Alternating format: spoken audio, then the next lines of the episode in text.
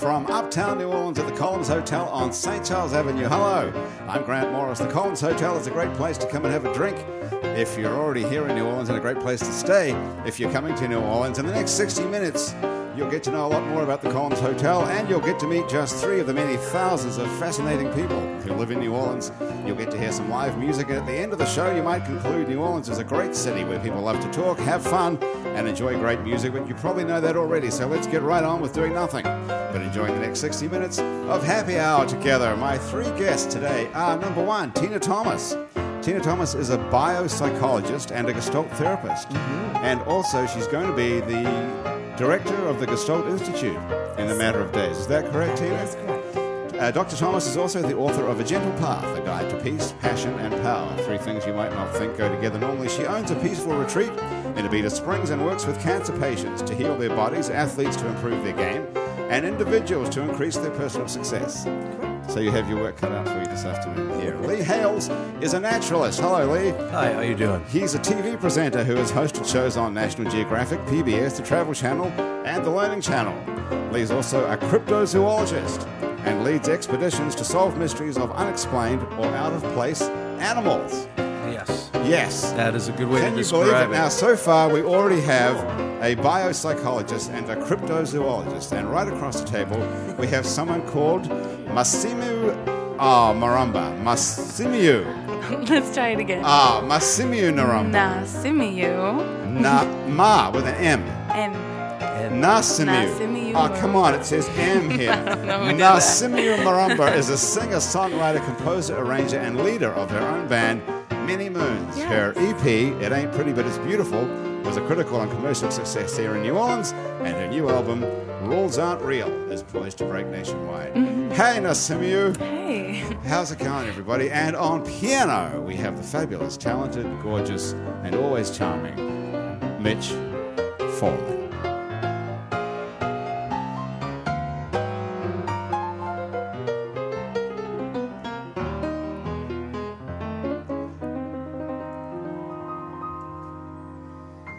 Oh, beautiful. Thank you very much, Mitch. How's it going? Hi, You're welcome. Well, everything's cool. Very good. How you We're- doing? We're good. We're very good here. Everyone finally arrived. It was the cryptozoologist had a lot of trouble finding us, apparently.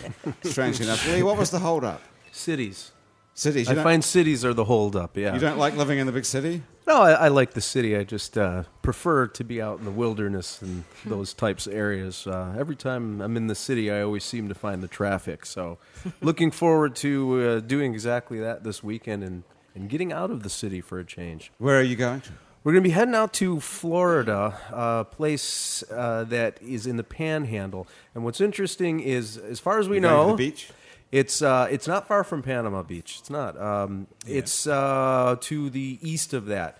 Um, and this particular township has invited us out uh, to investigate a mystery. They've had a very large black cat, something that is, is much larger than I a had a large cat. black, oh, larger than a black cat. Yeah, yeah. Hopefully, it isn't a, a large uh, house cat, but you never know in these types of things. But enough people have seen them over the past year and a half to two years that uh, the commission of this town has actually invited us out. As far as we know, it's the first time that they've invited a group of naturalists and cryptozoologists to look into a mystery such as this. Uh, so that's exactly what we're going to do. And this is what we can figure it out. cryptozoologists do, right? You look for animals that are thought to be extinct or Yeah.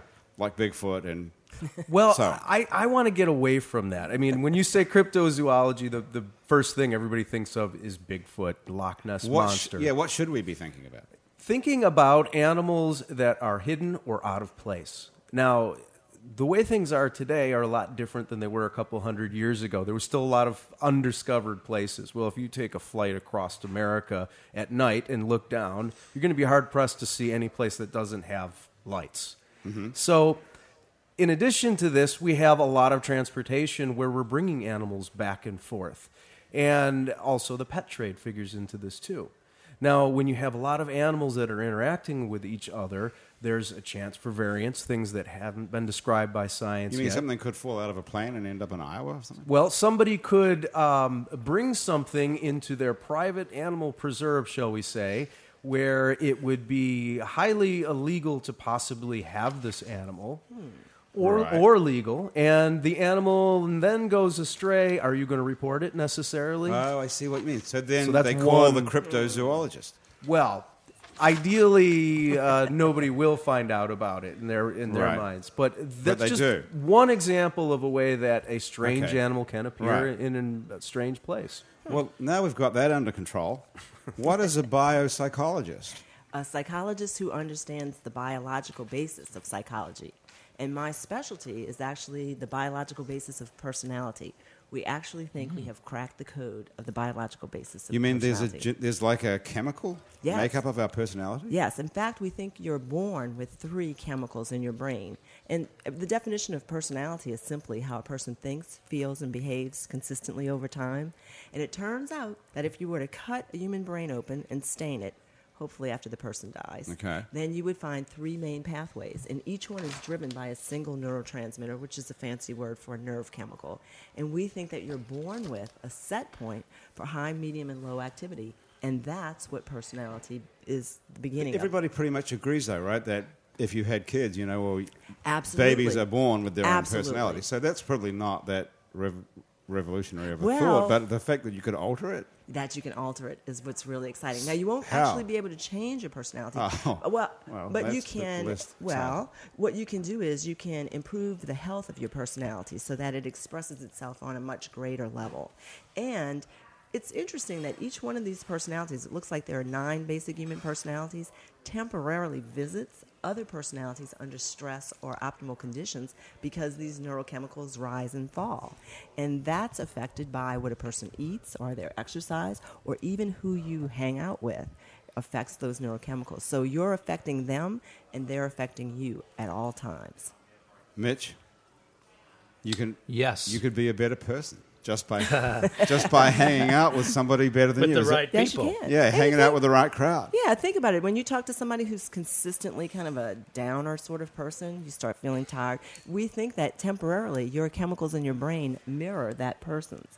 But if you're with an upbeat person for a while, you feel more energized, and we think it's because temporarily Yeah, but we- you visit where they live. But we just don't we just call that being psychologically affected by somebody? Like you know, I, I'm it's infectious being around someone who's upbeat. Yes, Is but it- there's a chemical reason for So it. there's an actual chemical Yes, you can. We've brain. actually. You see, I met my research partner at a conference on this personality system that I happened upon. did you did you like him immediately or her? Oh, he was so He. brilliant, drop dead brilliant. He's just a nerd from the beginning, and uh, and we Yeah. decided that the system was so precise and so predictive that it had to be biological in, in its nature. So we decided to be research partners, and we ended up researching a little bit more than personality. And so at our wedding, Oh, wow. we had a, a cake table and a bar and a blood drawing table to test for the genes related to personality.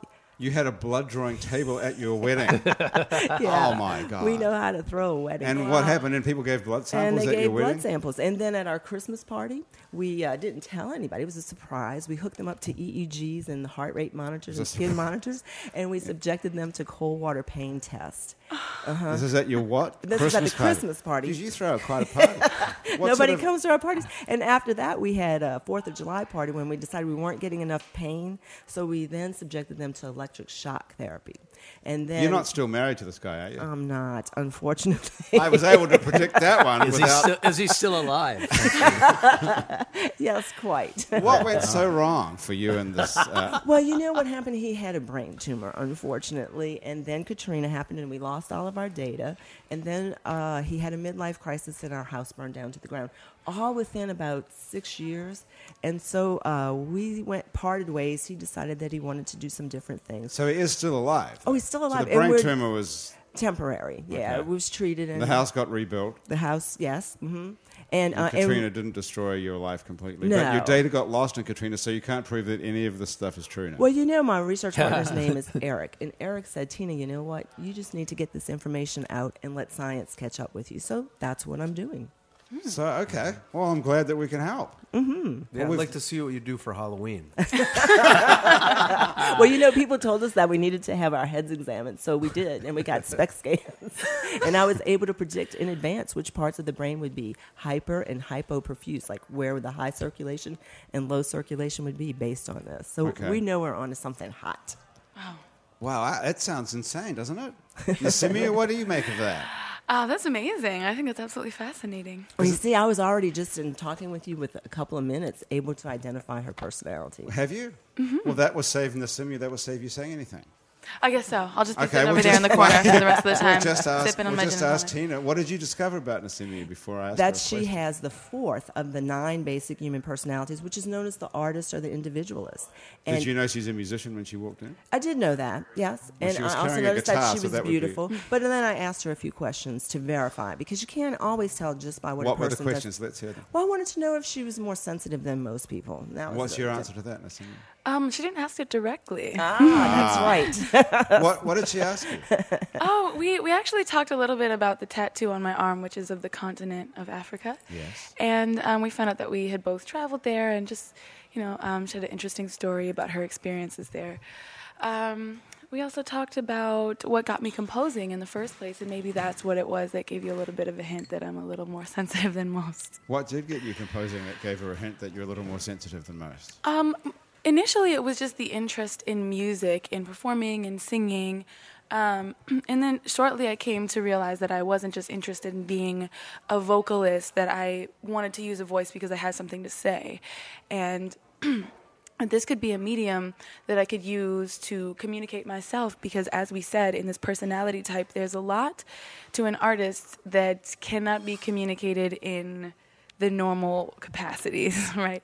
So we also talked about how there's kind of like each artist's creative mind is like a little room full of maybe like a gallery full of paintings and you're just trying to share your thoughts as appropriate as you can but they're so they uh, these thoughts are so much in the fantastic or romantic realm that it can't be a literal transmission of these feelings or these opinions so that's what art is all about trying to get someone else to see what you see. And in the end no one will ever really get it the way that you get it but that's Why- kind of the struggle. Why, why do you think, I mean, both of you could answer this question psychologically, why do you think you want people to know what you think and feel? Um, I think that we all have the need to communicate ourselves, just because we uh, we want to be able to, you know, express who we are in the But when world. you say you, you only want to do it if you've got it because you've got a chance to say something. oh, right. What right. is it? What is it you want to say?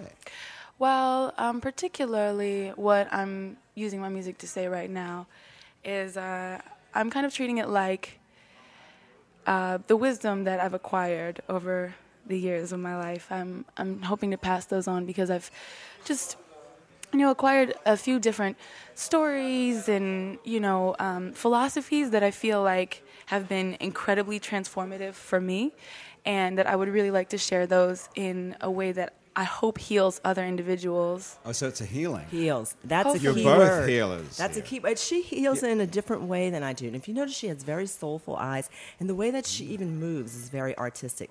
And she also happened to mention that two of her idols were Michael Jackson and Mariah Carey When I was a kid, when she was a child. So as You a guys child. could, did a lot of catching up. As here. a child, she was already resonating with people who shared her personality Yeah, but type. hey, come on, who didn't idolize Michael Jackson? But she's following in goodness their sakes? path. true. She's following in the path, and Yeah, but how doing can what you they tell do. anything from that, Tina? Really, because everybody, Michael Jackson's the most popular entertainer probably that lived. Mm-hmm.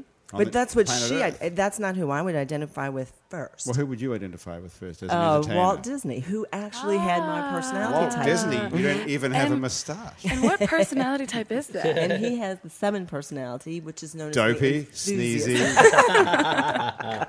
what was Walt? Walt was the enthusiast. Yes, and we think that actually, uh, chemically speaking, that the personality that I have won the chemical lottery. We're high What are in, you? What- we're in high, well, the Seven. enthusiast, the seven, Seven. which is known as the. And what the number is enthusiast. Nasimi's And she four? has the four, which is What's known as Lee? the artist or the individual. Yeah, I know. I feel left out. Well, I don't- What do you got? I don't know him well enough, and sometimes you have to ask people questions that are, are inside. It's not always about how somebody looks. Kind of like I'm, I'm going to give you four questions to ask Lee then, and let's see if you can figure out. Is that well, you is have to. They enough? have to be my questions. That's what I'm saying. You Yeah, can yeah, have sure. four- okay, go. So, um, is it uh, easy or difficult for you to go to sleep at night to turn off your brain? Oh, well, it, it all depends. See, it takes a Usually, it's okay, very that's easy. it. I don't need any more. Okay. um, would you? Um, let's see. Do you find that uh, it takes you a while to make decisions? Yes. Yes. Okay. So I think I've That got was your pretty type. quick. That's it. Yes, but when I asked him the first question, he was like, "Well, it depends." And as but I've then you doing it- said, "Does it take a while to make decisions?" And he says, "Yes." "Yeah." So he knows he's indecisive. So that's But that's that was easy a enough. very Oh decisive no, no, no, answer. indecisive. It takes you a while. To, excuse me. It takes I- you a while to make decisions. Yes. Yes. I weigh the options and uh, So I don't is- rush into things. So you, we're not really supposed to do this, but you're, you're supposed to find your own. Yeah, you're supposed to find, discover your own personality. That's the idea of it. But if I just had to take a first pass guess, I would guess that you had the sixth of the nine personality types, which is known as the loyalist. It's high in norepinephrine, which is why your brain works very uh, problem solving on all the time, Mm-hmm. and which would mean that you would have to be almost exhausted to get to sleep at night. Uh, Is that true? Yeah, Mm-hmm. yeah. A lot of a lot of times, um, you know, two o'clock in the morning rolls around pretty quick for and me. and that's because you're high in norepinephrine, which is a brain adrenaline, right? And then I would also guess that you're low in serotonin, which is a chemical of well-being. So what happens is, is if your brain is going really, really fast, like a, a high brain engine idle, and you're running low serotonin through it, the kinds of questions that you would ask yourself are questions like, "What can go wrong with this? Who can I trust?" Which would ah, am I right? Is that like a paranoia? it says it says on my Facebook, "What could possibly go wrong?" Is my quote. So Ah, you nailed it. and. I didn't even check it out. And you know what? It makes you an incredible troubleshooter. But once you know a person's basic personality type, you know volumes about him. Like I would then say, pretty sure that's the personality type you have. And I would say he is going to be the most loyal friend you ever met. But don't cross him. Because you're going to go on that list and it's over. You see how he's mm. responding? And you crave carbohydrates under stress. And you have an anger and or anxiety sometimes for no reason at all. And it's because of that high norepinephrine. Gum chewing and repetitive muscle movement and orgasms help to decrease norepinephrine level and will help to make you more relaxed. So how Pretty about cool, it? huh? So you need to you need to chew gum and jerk off. I wasn't going to go there, Just but a- I uh, wasn't giving an him idea. homework seems now. and I'm thinking to myself, wasn't that everybody's problem? I don't know if it's just like- unique to me. You know what? That's great because almost everybody thinks that we all think alike, and we have a hard time understanding why other people don't see the world the Yeah. way that we do. Hmm. Especially, you know, right now it seems like we're just completely divided, and it seems like you know, they're, they everybody's either this or they're And watch that, that. and there's no see in this between. hand motion. That's how your brain works. When you watch a person with this personality, they'll go back and forth, literally with their hands, and they see things black or white. Okay, That's listen, I got to ask you a question, Tina. How could you possibly marry the wrong guy? Well, I'm not sure that I did marry the wrong guy. I think I married the right guy but for I- that time, and then things moved on. Is He's- that what we could all expect? I mean, we shouldn't expect our personalities to be able to match up for life. You know, biologically, the chemistry of love says that we fall in love, and that chemical that makes you feel in love is actually an amphetamine like drug. And it's a really great drug to be on. It makes the sky seem blue, it makes your partner seem wonderful, and even their little mistakes kind of cute for now. But- And, uh, but it only lasts for one to seven years. And we think it's designed so that you're attracted, you mate, you have a child that can walk, and then it peters out so that potentially you go and find another mate and strengthen the gene pool. However, you can override it. So when you fall out of love, which always happens, anything that goes up, it's got to come down.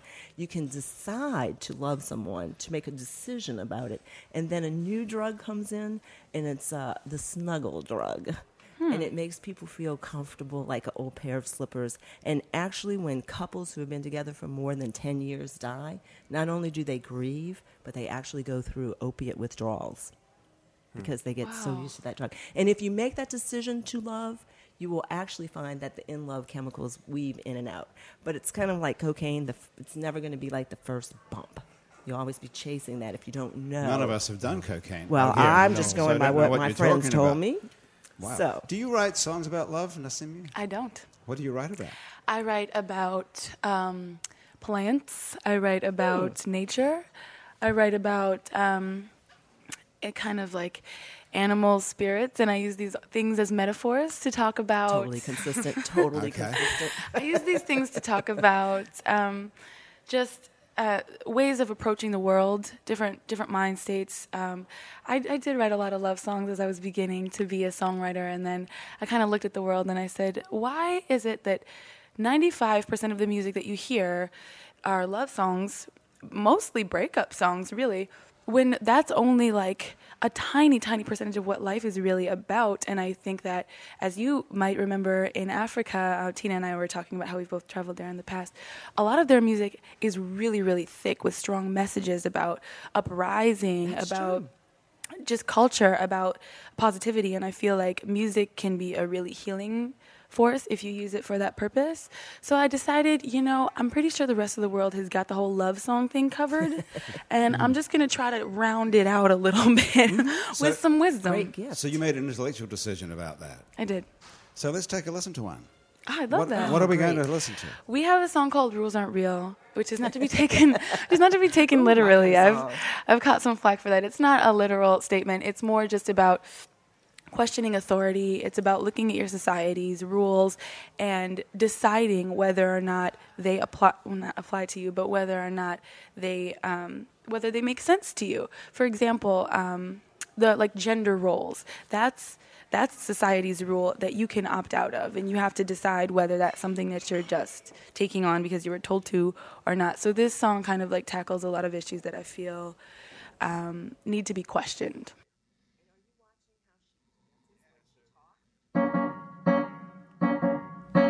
Well, well, well, well, well, well, well, they told you stories since the day you were born about what is wrong and right. They built up these walls all around you until there were no blue skies left inside. They sold you this future, even gave you a loan complete with its own interest. And now you work every day just trying to pay the debt on your own enslavement. If you don't adhere to uh, the laws. Not realizing that prison is a place in their minds they're living in a with plenty cars. They took all the walls and the bricks and the bars and built themselves a mighty castle, an imperial structure towering over all and shorty ready to topple.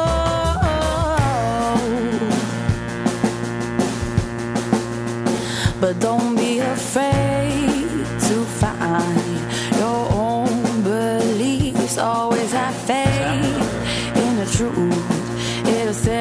to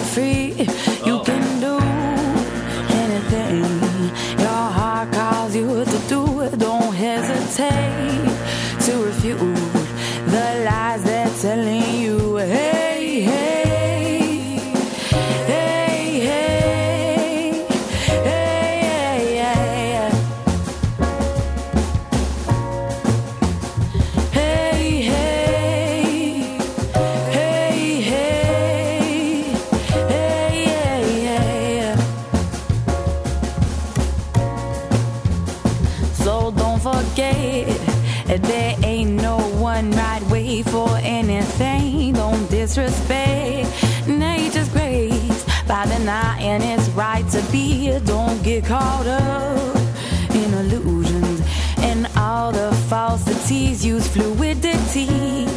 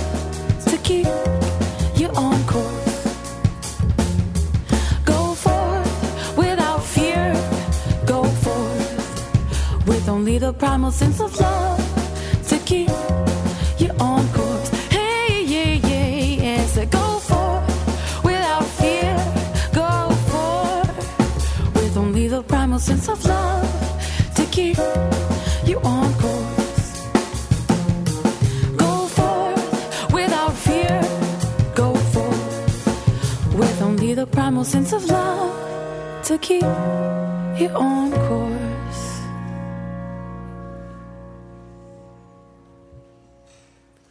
Rules. Wow. Real. Nasimiu Marumba. Wow. Wow. Beautiful. Wow. Good wow. job. Awesome. Very impressive.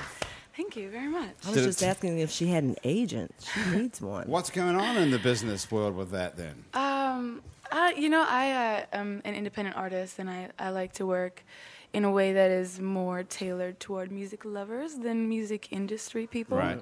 So that's that's all I've been trying to connect with for the time You're being. trying to you know, find an just audience. just really looking for music lovers, Right. people who are passionate about really good original music that has a lot of heart and soul behind it. Looking for some fluidity to rearrange your reality. Hey, There you are. I didn't think that would be the catchiest part, but all right. I, I grabbed that line too. You thought that line as Yeah. well. Very rich. It's I good. put that one in my pocket as well. nice. Hey, Did listen. you think her mm-hmm. voice was rich too? Yeah, I mean, you very didn't- much so. It's Yeah.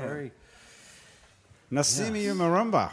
You wrote and arranged that song. Our other mm-hmm. guests are Tina Thomas, who is a biopsychologist, and Lee Hales, who's a cryptozoologist. And let me just tell you, we're at the Columns Hotel. If you're headed to New Orleans and you need to book a hotel or a tour, we need tips on what to do while you're here. Check in with our friends at neworleans.com, the official New Orleans travel site. I also want to tell you about the new movement. You guys ever heard of these guys? It's a new comedy troupe opening a theater in New Orleans. In fact, it's open as of this oh. week. Oh, After two years of shows in bars, museums, parks, and wherever else they could, the new movement is opening a full time comedy theater in the Marigny at 1919 way. Burgundy Street. Yes. Wow. Shows are going to be from Thursday through Saturday. Everything's going to be free or cheap. Improv and sketch comedy classes are also available. Check tnmcomedy.com for more information. What do you think of Oh, that? That's so Yeah. exciting. Pretty exciting. Yeah. So no one can really train to be a comedian, although you went to comedy school apparently, Very Tina. briefly. Stand up comedy. and you failed out of comedy school. And I didn't realize how involved it is and what a discipline it is and how you have to keep working the jokes and working the jokes. It takes incredible discipline and courage, I believe. Do you Don't think? remember? uh, yes, agreed.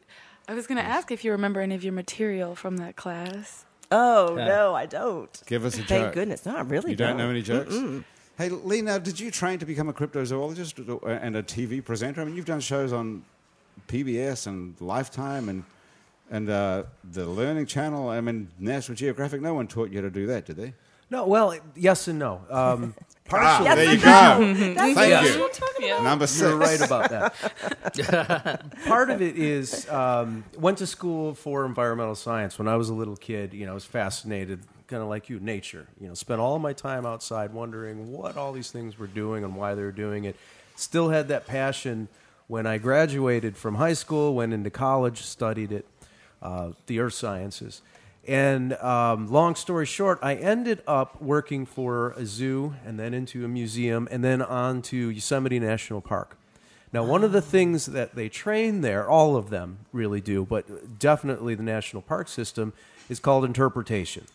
And it's not of Talk- language. Talk, talk to the animals. Exactly. No, it's to talk to the people, really. It, and interpretation is taking anything and making it more relatable to the public. So a lot of these things, especially when you're talking science, it's just lost on everybody. So how do you take that and you boil it down to its most basic elements and then convey that and get people as excited about it as you are, called stewardship. So a lot of the things that I did were on a stage in Yosemite, and there could be anywhere up to 600 people that would come up on a night, and they're looking for a program. So I would do these types of programs talking about bears predominantly, or the park, or the history of the park.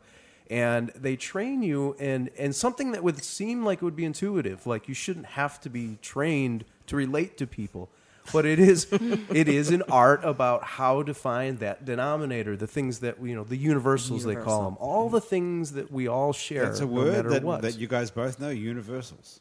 Do you know that word, Nasimu? I have not heard that word in this context. Me context. neither. yeah. So you know, What does it finding- mean? It means a way to, to connect with lots of people at the same time. No, Or fine. Well, hopefully you do, But uh, to to find that one thing, there's there are certain things that all four of us share in common that we can all I'd like to know about. what that is. Uh, well, the kids can always relate to. We could talk about pooping. we, we all share that in common. That is Yeah. universal. Nobody escapes that. Death is another universal. But you know, how do you make things relatable? I, um, in talking about in an, a zoo environment or a museum environment, one of the things that caught me is here at Stennis Space Center. They have a, uh, a the space shuttle mock up next to it is a scale according to size of the Superdome. Well, that's great for us. But what if you're from some other part of the country? Is the Superdome going to be your basis of it? So that wouldn't necessarily be a good choice as something to convey the size or the scope of something to everybody. But are you naturally able to get up and talk in front of lots of people without being nervous or anything? Well, I taught. Um, So I got a te- teaching degree in, in secondary science education, and if you ever want to get over being apprehensive in front of a group of people, teach day after day. Did you feel shy on the inside initially, or have you always just been comfortable socially? Always very shy kid, very See? shy kid. Yeah, you we knew that already. Well, I suspected it, but because there are three social orientations that each of these nine basic personalities fall into, and one is that you're intimate. Even though you might do well socially, you feel, people will say they feel so- shy on the inside. And mm-hmm. then there's the social person that can go to a party, always answers their phone, never screens. It can go on group vacations, calls everybody bud. And then there's a self-preservation person that's a little bit more distant and wants to know where the exit signs are and the comfortable seats. And that part of how you relate, we believe, is related to your first three years of life. Wow. Hmm. What- uh, but but can you change that if this is all chemical? Well, yeah, you know, there are, it's one of those things like we all have all of those chemicals in us all the time. So basically, you could say that we have all of the personality types within us. It's almost like a radio, right? That you have all stations, but you kind of hang out at your favorite mm, station. So you mm-hmm. kind of hang out at your comfortable set But what- point. what's the point of knowing all this if we can't do anything about it? Well, I, well, I think Other than knowledge Well, itself. you know, of one of course, the things I think thing. that really helps is if you understand that a person is born the way that they are and that their personality is expressed initially by the level of health their family is, and then you understand that under stress this person is going to behave this way or not behave this. Way. Yeah, but what is the point of well, understanding I, that? well, I think if I if I gave you an apple and said, "Hey, would uh, do you like an apple?" and you're like, oh, "I'd rather it be an orange," you're not going to get upset with that apple and say, you know, if you really love me, you turn yourself into an orange. You would be at peace that an apple's what it is and that's it. But pe- human beings tend to get upset with each other because they're different from how we want them to be. And when you understand what somebody's personality is about, you can accept them more, and then Right. peace is huge. And also, you can start to learn how to speak their language. Like Nasimiyu would not is not wired to get out and forcefully in the world and to have a regular job. She's not made that way. and if I became friends with her and tried to force okay, her, okay, yeah, but you're a therapist. Yeah. So I ca- okay. so I come to you and you figure out my personality immediately. Mm-hmm. How can you help me?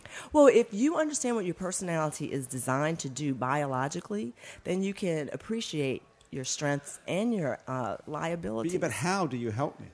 Just by telling me that I'm n- number three or something? Well, for one thing, let's say uh, you have, might have some anxiety or something, or, or crave carbohydrates under stress, right? What's You- wrong with craving carbohydrates under stress? Well, you can get Is obese bad? that way. Oh, I see. Okay.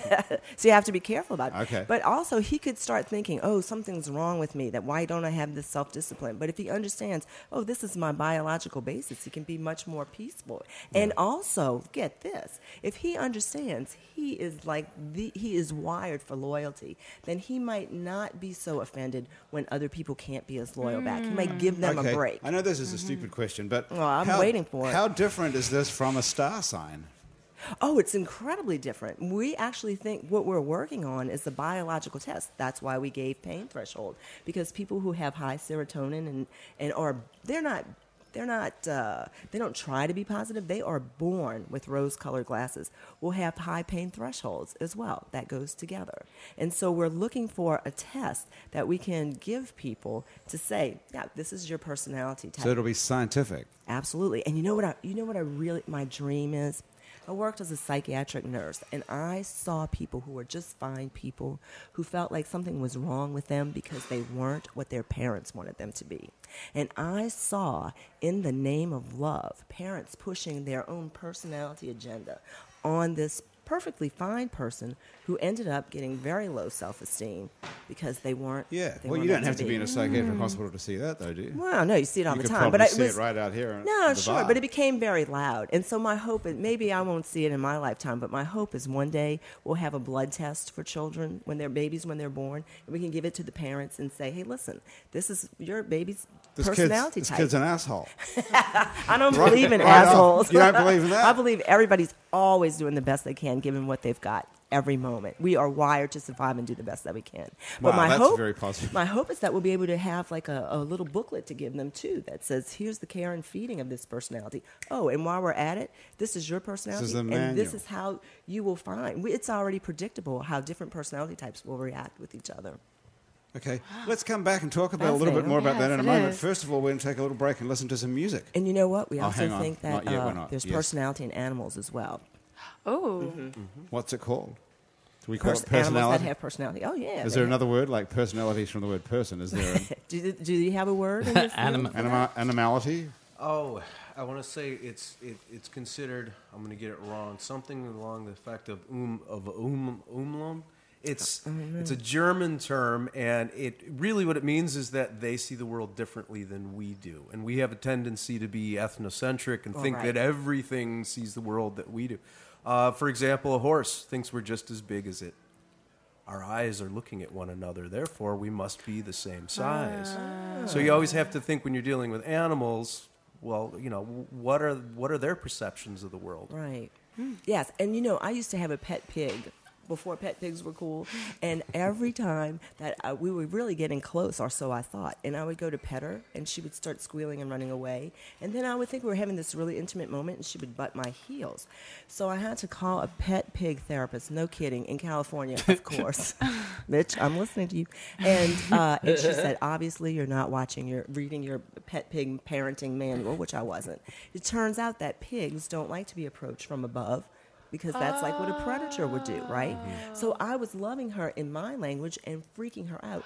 And she, by butting her heels, was telling me that she was feeling really connected and wanted me to lay down so she could rub her snout on my belly and we could be ah. close. That's very touching. And I think that Well- if you don't understand other people's personalities, you may try to love them in your language and they might not get the mm. message. Yeah, and I have a bad habit of relating everything to animals with I the bet. people because it's you know the the natural behavior boils down to there's some universal things that Absolutely. even we share with animals. Trans species. Yes, There you sir, go. Bob. And on that note, Mitch, Mitch, we're going to let's come back and talk about some of this. I want to talk about um, some of the stuff in your book, Tina, as well, Oh, sure. in just a moment. But first, Mitch is going to play a song for us. Oh, good. I don't know how I can get in and get It's hard to know what, how to segue what into you're going to give yourself one, away, whatever it is you play now. I, I know. I, I'd like a full. First, I got to get my feet out of the ice water. And blood test is almost finished. And then I'm gonna, then after this, Tina's got two questions to ask you, and we're going to find out about your personality. All right, uh, well, the music perhaps the will speak for itself. itself. It's an old song of mine Oh, from that a long time ago. It's called Cartoons.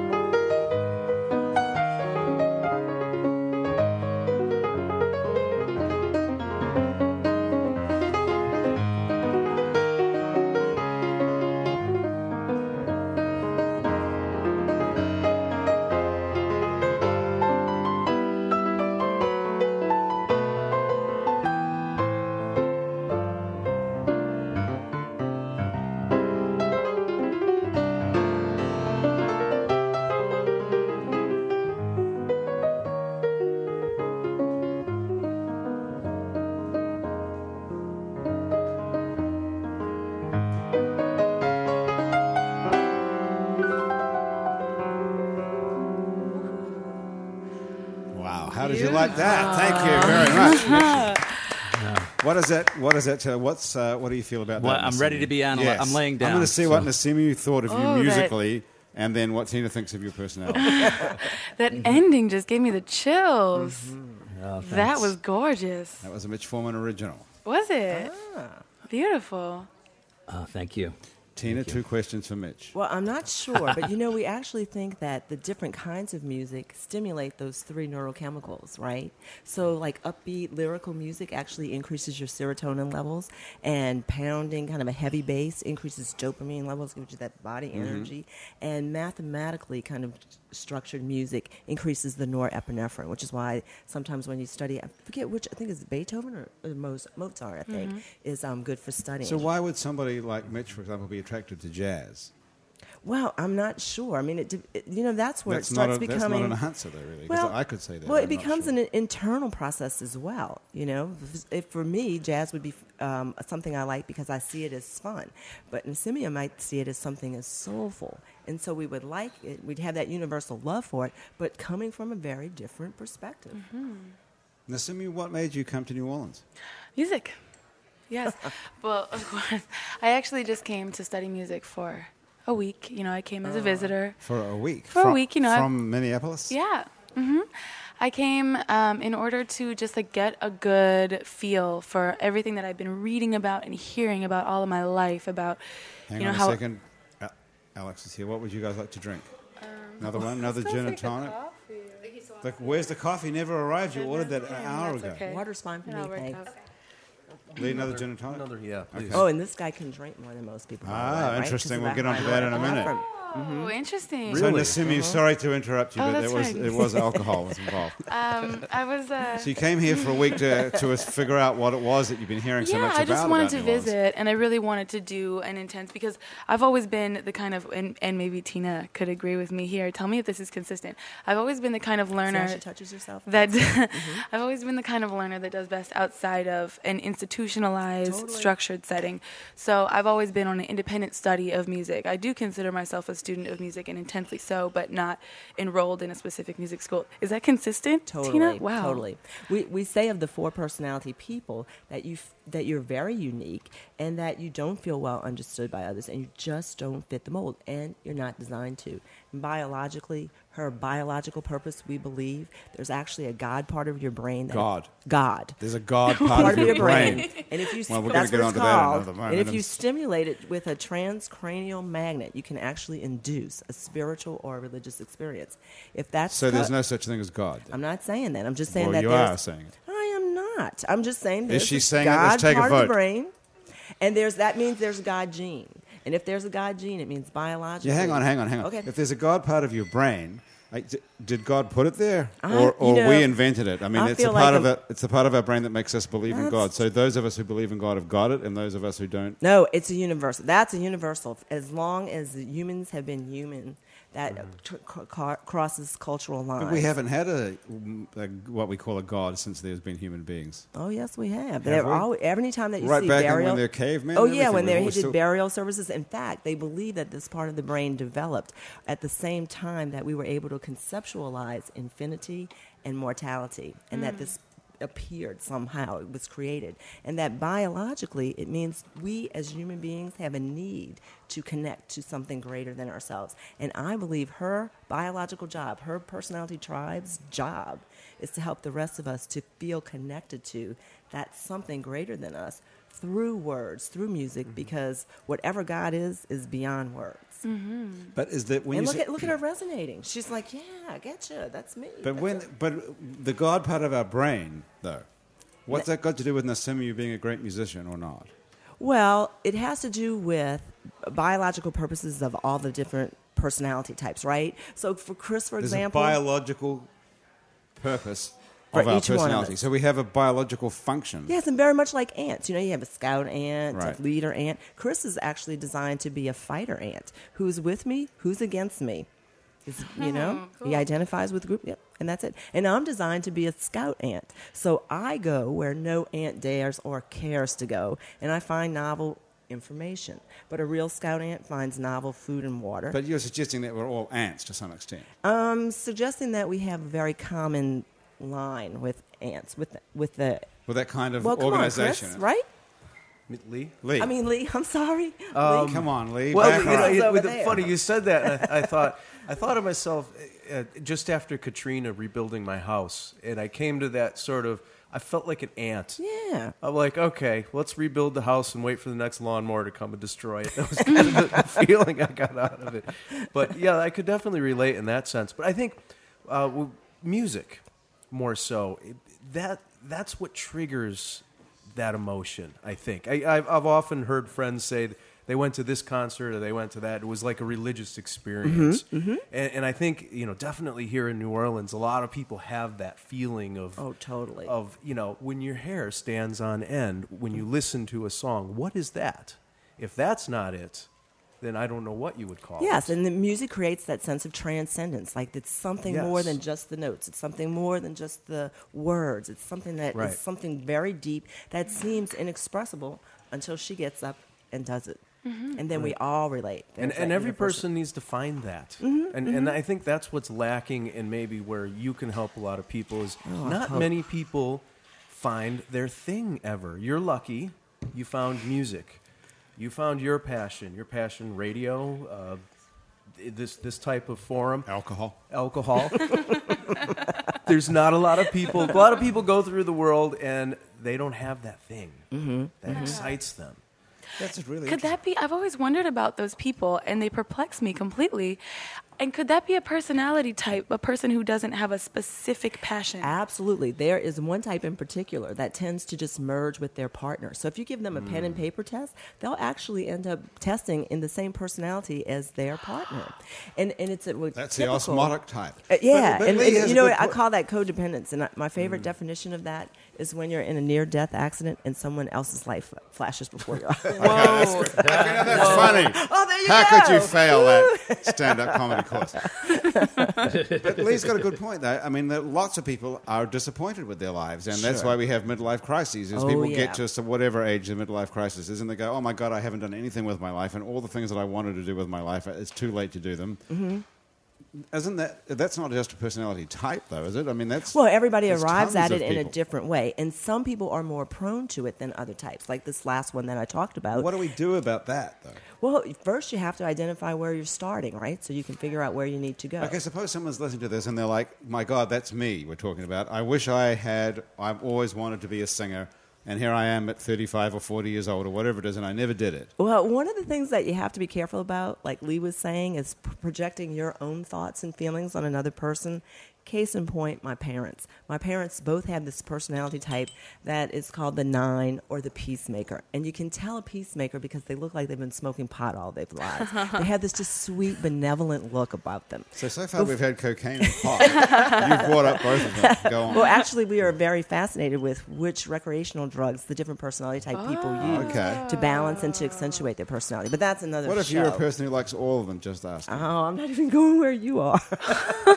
Okay, go But on. anyway, but so- anyway, so I went the- to my- and, and she brought up love, which now I, re, ha, I redefine as a drug, and obviously you go. it impairs our uh, ability to judge. It does. It totally does. Absolutely. And so does alcohol. They've done I mean, I think research we need legislation on this one now. Okay, You know that the women look better as the day goes on if you're drinking. They've done the research. Well, Who didn't know that already? yeah. Right? hey, the more you Even I drink, the look better we sound. Yeah, but actually, but this happened uh, before I understood personality. I was uh, on a trip because I'm the only And one listen, my do you have trouble sticking to answering a single simple No, I'm question as a part of your personality? Yes. it, you do. Yes. Let me ask you the question again because Okay. I, I want to know what your answer to this as a professional psychologist Okay. or biopsychologist is. If someone's listening to this and they're saying, I've ha- I'm, "I wish I had done something different with my whole life," what what do they do to make? How do we make ourselves happy about that?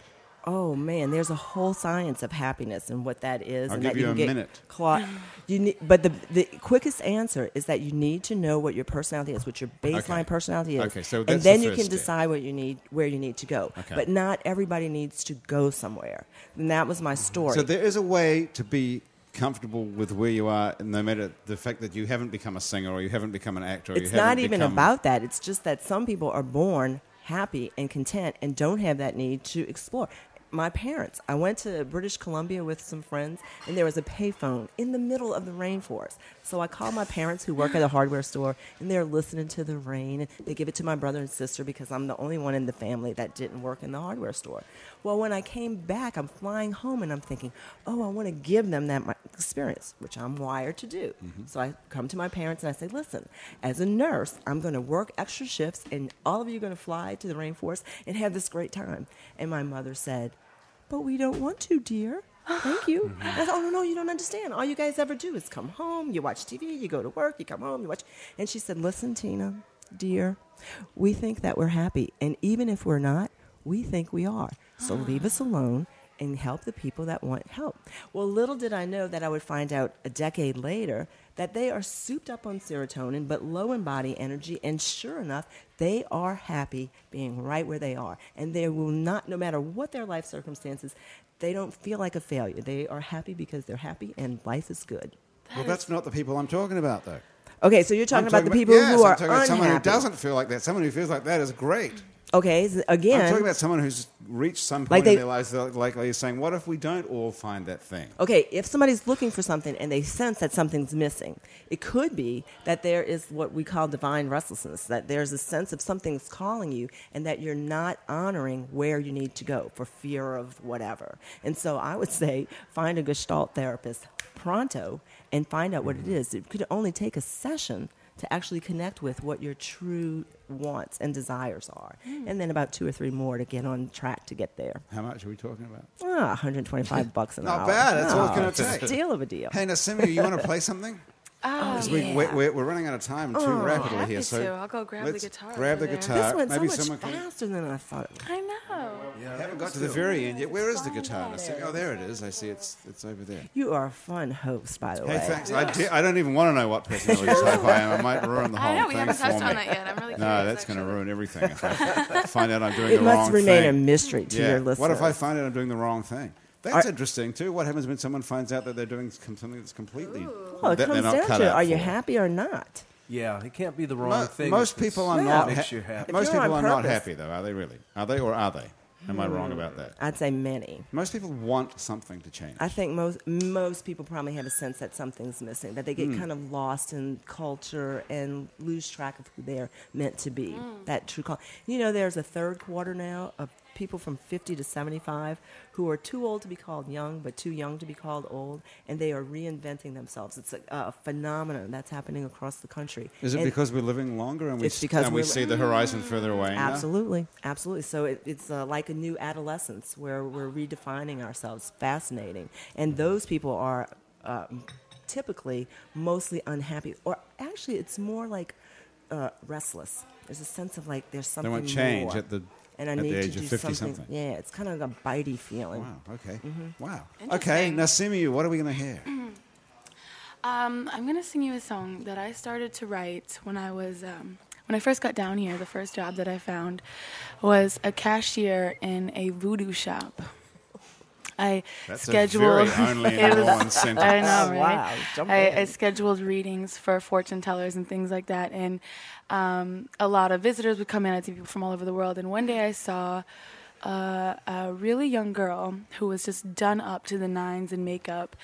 And she reminded me a little bit of how I felt like I was when I was younger. So I started penning this poem, and um, it really it, it grew really beautifully into this song. It's called Bayou Black. Your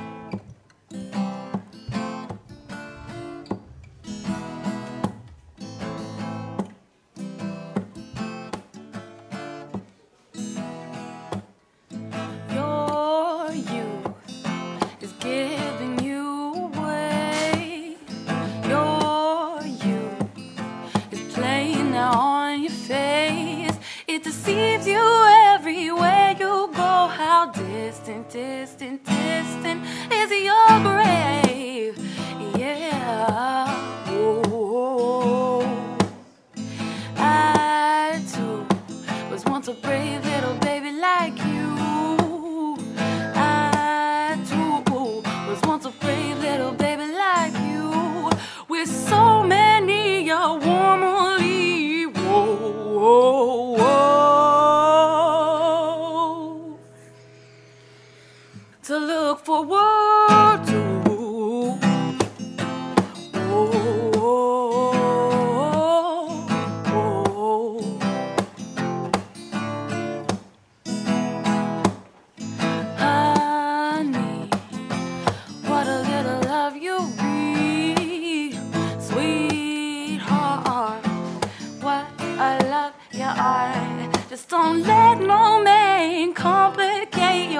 oh, oh. Hopeful it's all hard, oh, but you grow into the bones that you're given, and your spirit catches up.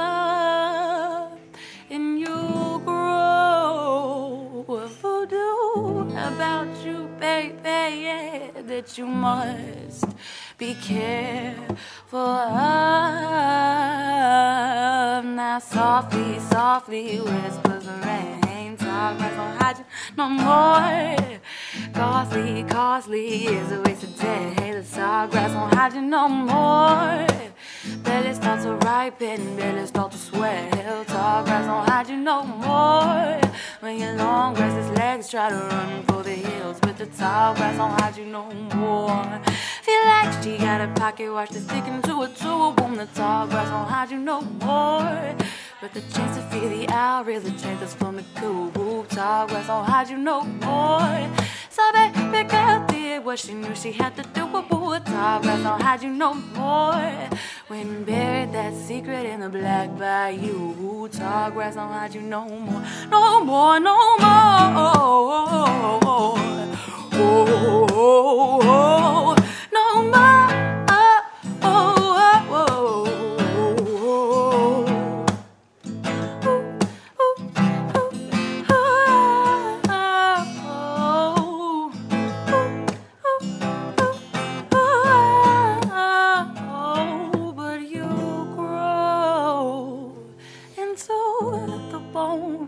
That you're given in your spirit. Catches up and you grow. A voodoo about you, baby, yeah, that you must be careful